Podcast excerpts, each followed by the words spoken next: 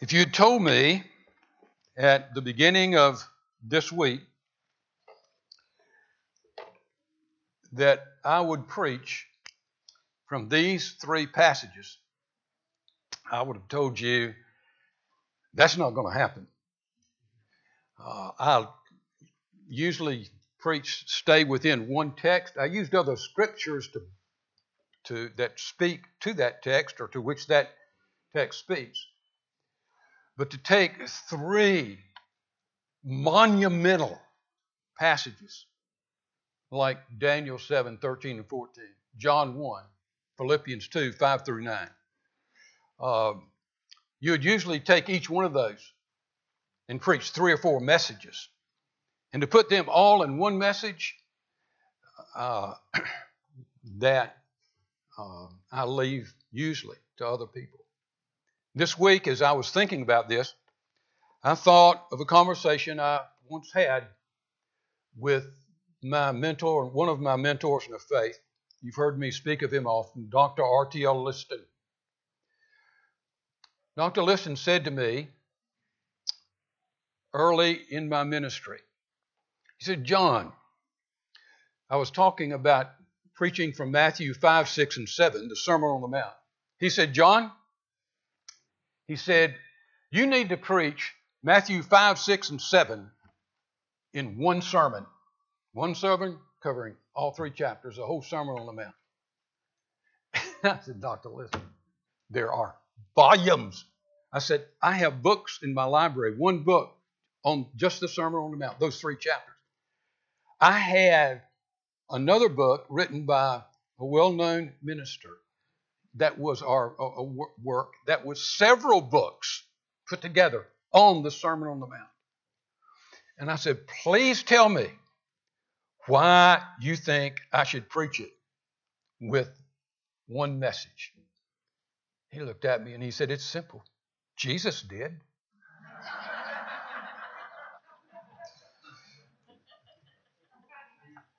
I wanted to beg off and say, Well, I'm not Jesus. But we're supposed to emulate great preachers, and he was the greatest. And soon after that, I preached a single sermon and covered the whole Sermon on the Mount. Well, that's what I feel like. If I had walked in and, and Tyler was preaching this morning, and he was he had chosen these three monumental passages, I would have said, Tyler, what on earth are you doing? This is, this is immense.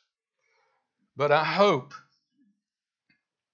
uh, I hope this morning that when we come to the end, that you'll understand why I did this on the second Sunday of Advent.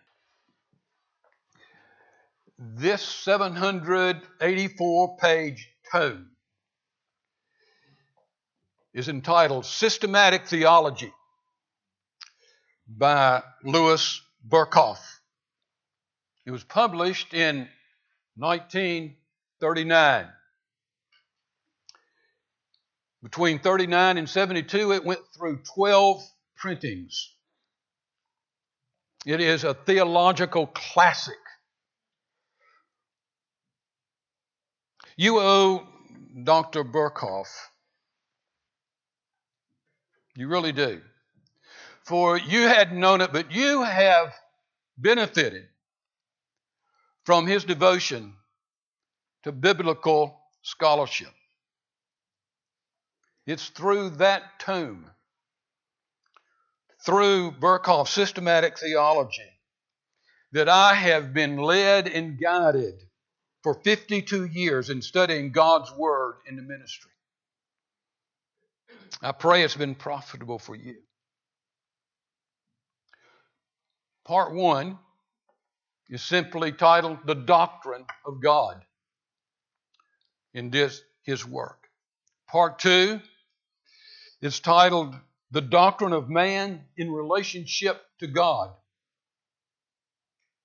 Part three, that's where that's our subject for this morning the doctrine of the person and work of Christ.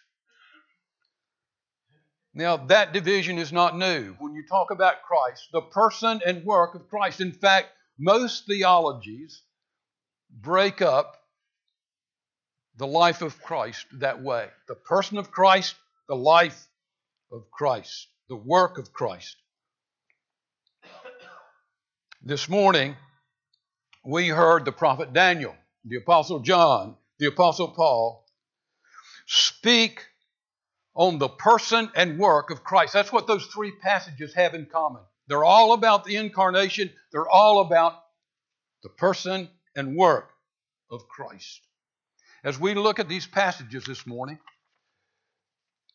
first, I want you to see these passages tell us that the person and work of Christ are transcendent to all other persons and all other works in the history of mankind. Think of all that's happened in world history. If this morning I'd asked you, what is the greatest event of human history? Who's the greatest person of human history? What you have said? Think of all that's happened in the history of this world the great conquerors, the great leaders, the statesmen, the great wars that changed and decided fates of nations and continents for generations.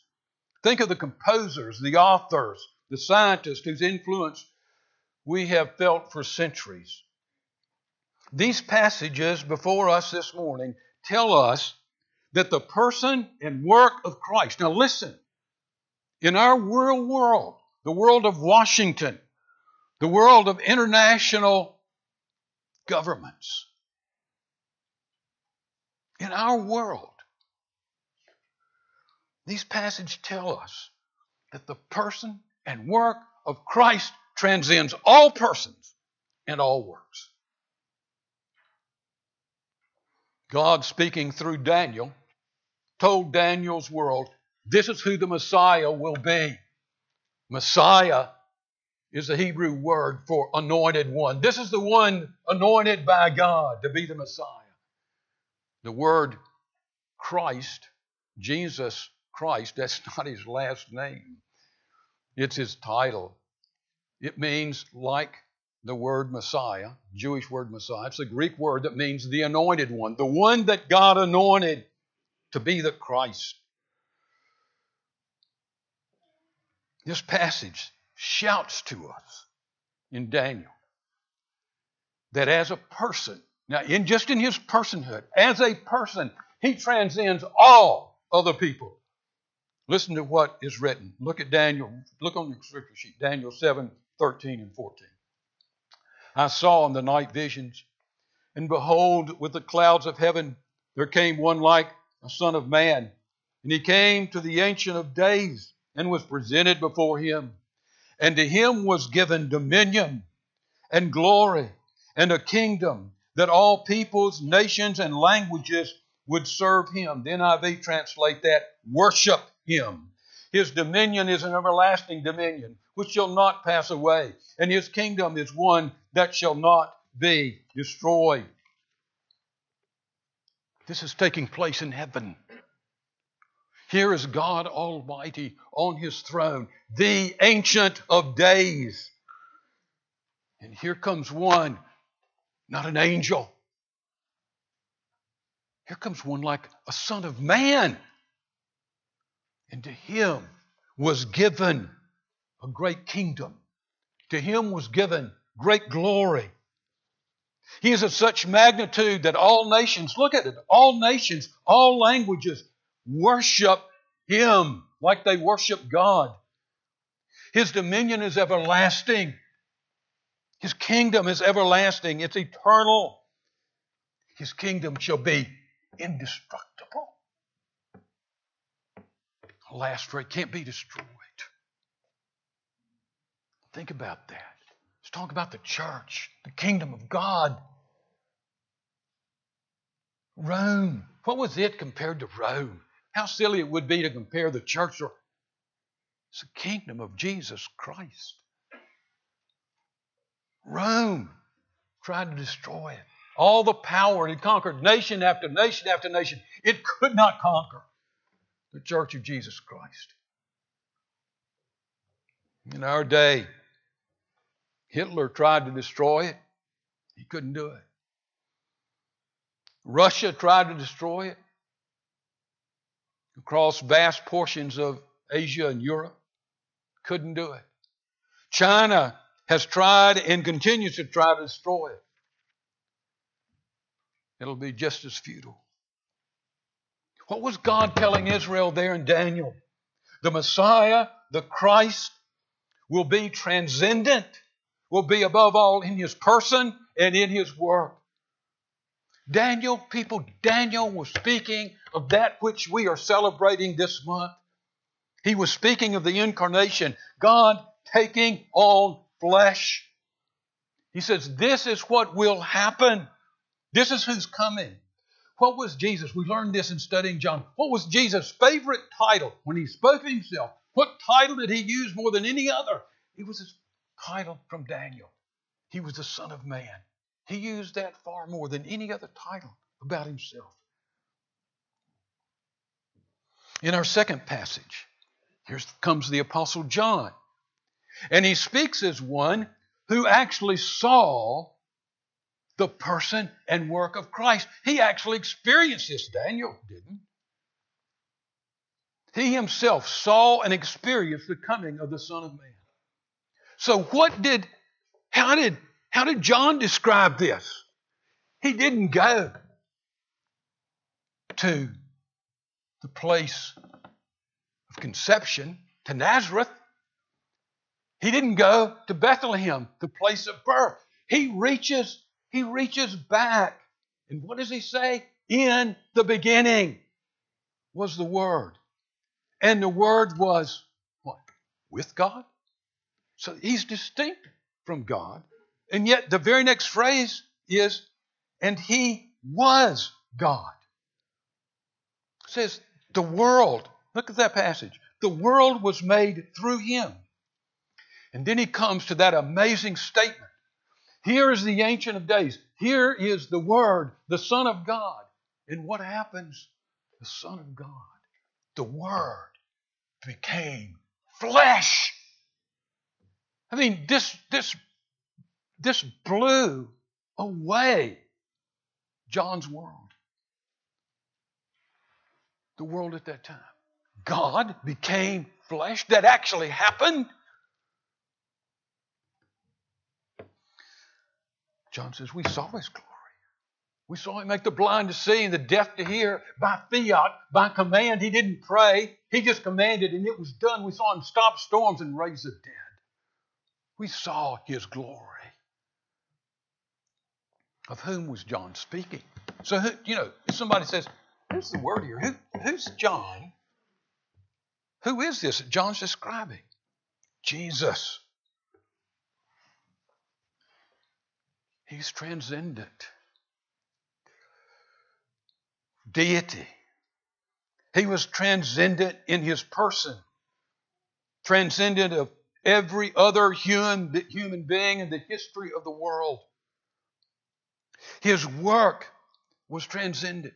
John says, To those that believed in him, he gave the right to become the children of God. And they were born, born of God by the power of God. Who can say that about themselves? Can you say that about your president, your parents? What who, you know whoever the whoever's transcended in your life? Can you say that? That you know what? This person changed me, supernaturally changed me the very core of my being. He was transcendent in his work. Well, the third passage the Apostle Paul, he looks back. He didn't experience, he, he didn't meet Jesus. He didn't, he wasn't with Jesus like the Apostle John was. He looks back and he sees what has happened and what's continuing to happen with the person and work of Christ. So let's read that. Look along with me. Have this mind, Paul's writing, he says, Have this mind among yourselves, which is yours in Christ Jesus who, though he was in the form of God, did not count equality with God a thing to be grasped, but emptied himself, and by taking the form of a servant, being born in the likeness of men, and being found in human form, he humbled himself by becoming obedient to the point of death, even death on the cross. So he starts out with the person. He said he was God, and he took on flesh, became one of us. And then he starts talking about what he did. He became obedient to death, even death on the cross. And then look at this. He says, Therefore, God has highly exalted him and bestowed on him the name that is above every name, so that the name of Jesus every knee should bow in heaven and on earth and under the earth, and every tongue confess that Jesus is Lord to the glory of God the Father. So, what's Paul say? The Word, the Son of God, Christ, came from heaven but he emptied himself. He laid aside his glory, born in the likeness of man. And he died an atoning death. But here's what I want you to see. What does God the Father think of Jesus? What does God the Father say about Jesus?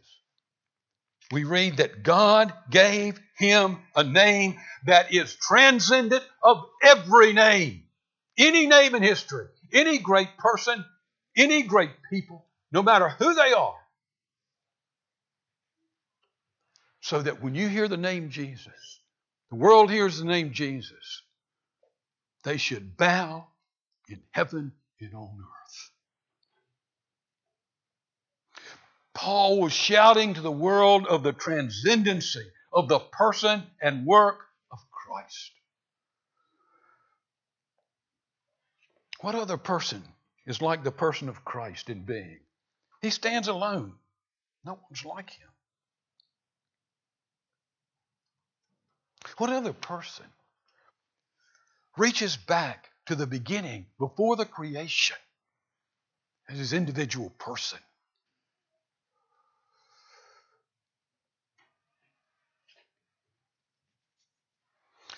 All through the Old Testament, God said, This is who's coming, and this is what he will do.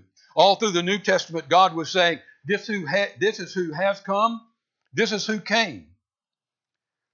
This is the one who's ascended to glory, and he is returning to vindicate his word, to vindicate his truth, to vindicate his rule. So, what's the point? It was the first point where we began. These passages tell us that the person and work of Christ are transcendent to all other persons and all other works in the history of mankind. Secondly, these passages explain the transcendent impact of the person and work of Christ on world history. Now, this is who he is, who was, who he was, and who he is in his person. If this is what he did, these were his works. What kind of impact would a life like that have? It would be huge. It would be cosmic, you would think. You know, it's like we can, we can look at the moon, we can look at the planets through telescopes, and we see huge craters that have been made by meteors, asteroids that have crashed in to the moon or the other planets. Huge craters. Craters that say a huge, huge impact was made here by some kind of cosmic body.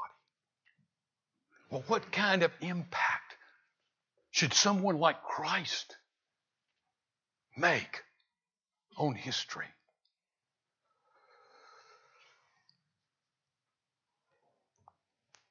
Well, what would you have thought would be the outcome if you had observed that his birth was to an unknown commoner living in the backwater town of Nazareth with her carpenter husband? What would you have thought when he did not raise a military army or aspire to be a military leader or statesman? What would you think if you saw this transcendent person doing preaching and teaching as an itinerant rabbi? What if, what if you observed and you observed that, you know, the men that he chose to represent him and to be his men, they were quite common. They weren't highborn. They weren't educated. They were uneducated, in fact. They were fishermen, and they're supposed to be his future leaders. You'd say, You must be kidding. Jesus, this is not making much of an impact here. Now you say, Well, he did make the blind to see, the deaf to hear.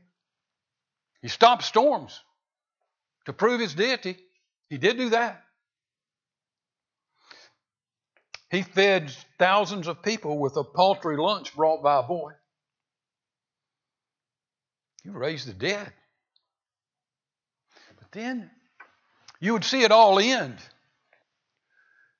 when the Romans, at the urging of the Sanhedrin, drove the nails into his hands and feet and put him in the most cruel way of death that was devised at that time crucifixion.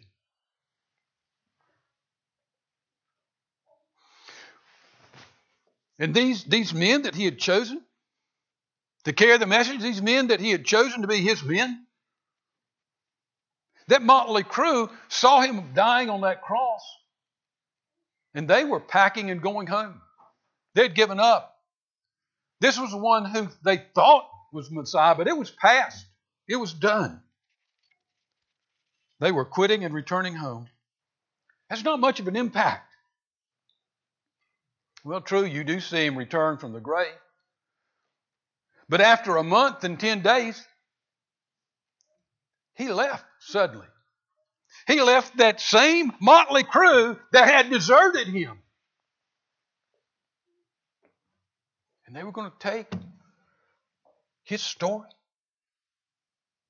to the rest of the world.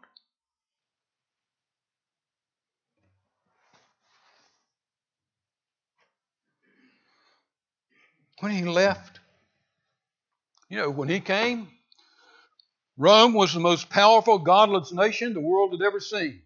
When he left, they were still in charge. Jesus did not change that. You would have thought this one who God said would be the most transcendent person who ever lived, who also said that his transcendent work would change the world, he certainly should have had more of an impact. But what happened? Stick with me. What happened? That, you ever thought about this?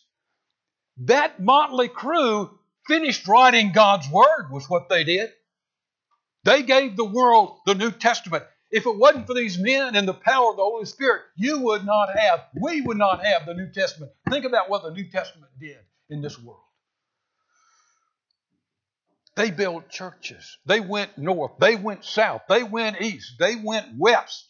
And everywhere they went, the gospel went, and churches were built. Who would have thought that the itinerant rabbi of Galilee would become a household name throughout the world for the next 2,000 years?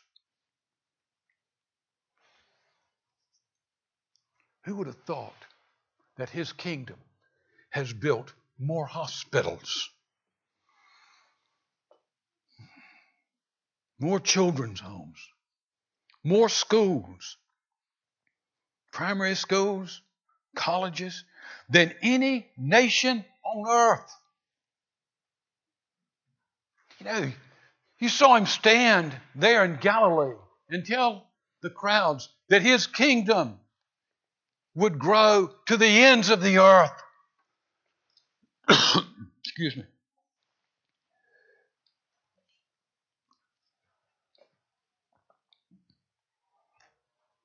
That's laughable. itinerant rabbi. Yeah, your kingdom's going to grow to the ends of the earth. That's going to happen. It was laughable when he said his kingdom is indestructible because there he is, crucified on a Roman cross, caught in these great political gears that are transcended of him. But you know what happened? Go home today and look at that cross that you wear around your neck or that you have on your wall. That cross has become the greatest religious symbol that the world has ever seen. Why? Because a transcendent Savior died there.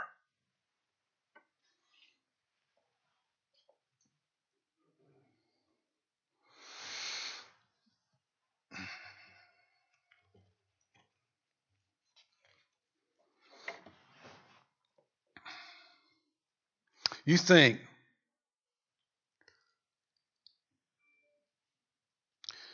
you think that if he really was the most transcendent person who ever lived, and that his work was the most transcendent work ever accomplished, you think then he and his work should have made more impact. You know what? Most people think that way. Even most Christians think that way. I dare you to tell me that most Christians really do think and live that Christ is the single most transcendent person in all of history. And that his work is the most transcendent work, world changing. Our problem, we don't think that way. Our problem is that we've grown up with the story. We've grown up with the church. We take it for granted. Let's, let's just take away all the hymns. No hymns. We don't have any hymns about God or Jesus. Take away worship. Take away Augustine, Huss, Zwingli, Calvin, Luther. Take away the Reformation. Take away anything that has to do with the gospel of Jesus Christ. In fact, just take away the name Jesus, it doesn't mean anything. Go back and look at the world before Christ.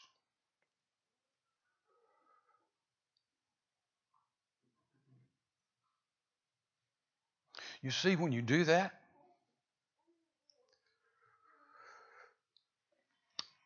since his arrival, since this incarnation of the Son of God, since his atoning death at Calvary, since his resurrection and return to glory, the world has been forever changed.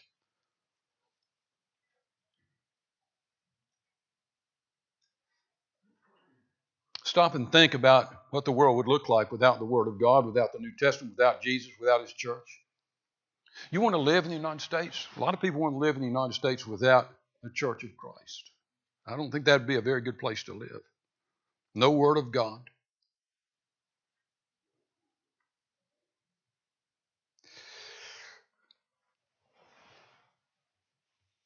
He was indeed. His impact, his impact was indeed transcendent. You know, I love Christmas. I love Easter two of the major holidays of the culture of Western civilization for centuries Christmas and Easter. By the way, what's the, what's the etymology of the word holiday? What's the etymology of that? For the people from Ole Miss, etymology is the history of what a word, how a word developed. Right, Where did the word holiday come from? It came from two words holy day. Holy day. In the beginning, it referred to Christian or sacred feast days. We have civil, civil We have civil celebrations in the U.S. like the 4th of July, Veterans Day, Labor Day, Memorial Day. They're not sacred days celebrating facets of the person and work of Christ. But one can easily argue that Christmas is the most celebrated holiday, holy day in our country. No civil day of recognition can come near the impact of Christmas. What does Christmas celebrate? It's a transcendency of the person of Christ. It doesn't talk about his work. That's Easter. Just his person. The Son of God come in the flesh. Easter celebrates the most supreme work of Christ, his atoning death and resurrection. After 2,000 years, in the most powerful nation on earth, right here today in the United States, the incarnation and the atoning death and resurrection of Jesus Christ are the most celebrated holy days, holidays, even out in the world. This is the impact. I was watching somebody in, on our street and they were decorating their yard Christmas. And they had it was it was attractive. It was nice. And some of the some of the de- de- decorations in other yards spoke of the birth of Christ. But this one was completely secular. And I wanted to say at first, you know, that's sad. And then I just started laughing. Here's somebody, and I don't know, they may not, they it, let's say they're not Christian. And they they're what are they doing? They're showing the impact that even the world celebrates. Even the world recognizes he had an impact. So, two points. These passages tell us that the person and work of Christ are transcendent to all other persons, all other works in the history of mankind. These passages explain the transcendent impact of the person and work of Christ in world history, he did shake the earth. And he shake it even more. So, in closing, how does one miss or forget the premier person and work of human history? How do we miss that? Well, it's right there before us in these passages. When Daniel wrote his words about the Ancient of Days and the Son of Man, you know where Daniel was? He was down in, he wasn't in Israel. He wasn't in the temple. He was down in pagan, secular Babylon with Israel, exiled there. Why were they there? Because with all the blessings God had given, all the things He had done for them, they had forgotten. And they had followed after other gods. And they were living like we live today in the world. That's when he wrote that.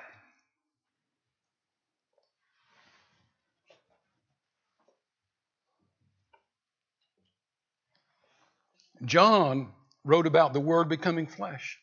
And what did he say? Look at verse 10. He was in the world. Jesus was in the world, and the world was made through him, yet the world did not know him. He came to his own, his own people did not receive him. John was saying, we live in a fallen world, and God shows up. The Son of God shows up. And what do we see in the Gospels? The world constantly striving against Him. When Paul wrote his words in Philippians, where was he? He was in jail in Rome, awaiting execution. Why? Because of his faith in Christ.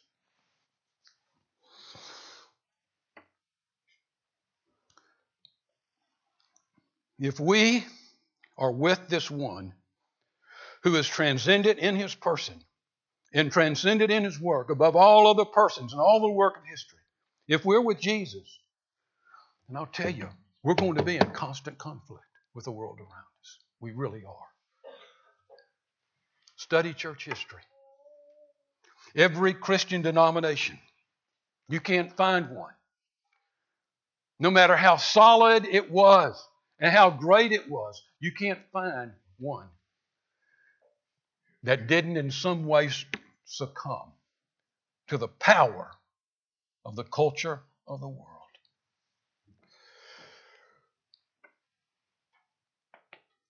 The denomination in which I was raised, I've talked about it very often.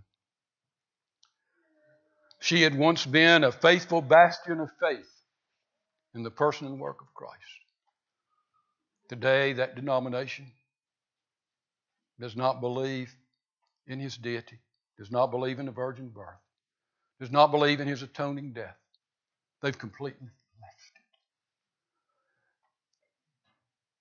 This week, I was several times pushed away from my desk.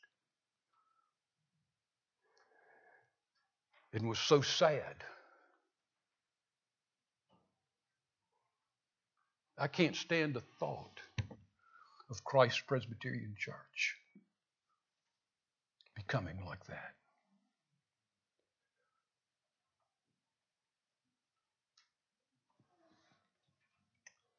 And yet it happens over and over and over again in history.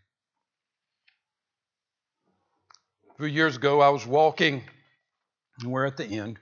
I was walking in the streets of downtown Inverness, Scotland. I saw something I had never seen before. It just shook me. Here was this majestic old building, and I couldn't even see it from the street in front. I, I had to back away from it and get on a hill. And I realized that at the top of this majestic old building, etched deep into the concrete, was Scripture from God's Word. And this had been a secular building. And I began to look around and I, I saw other buildings like that, old buildings, 150, 250 years old.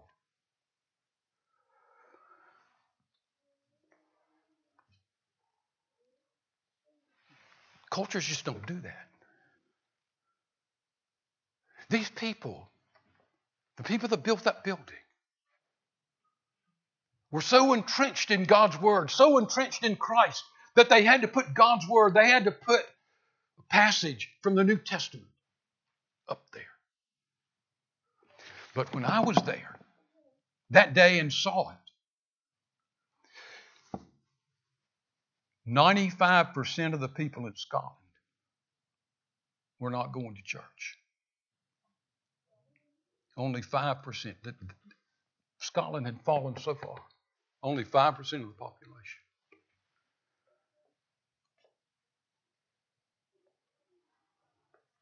Sad. That's where our country's headed.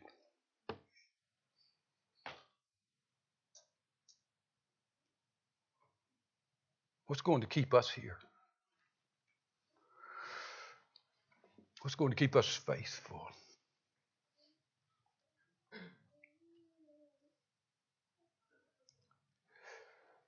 Why am I saying this to you on the second Sunday of Advent? I pray that you'll grab your family, your children, your wife, your husband, your parents, your grandparents, your grandchildren, grab them by their spiritual lapels and tell them in no uncertain terms that the person and work of Jesus Christ is, pers- is the greatest, excuse me, that the person and work of Jesus Christ is the greatest person and the greatest work of all history.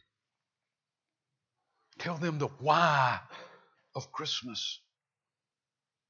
Tell them they don't want to live in a world without the incarnation without Christ, without His Word, without His gospel, without His church. Tell them that you yourself would rather live in a hovel with Jesus than in a palace without Him. Oh, that Christ Presbyterian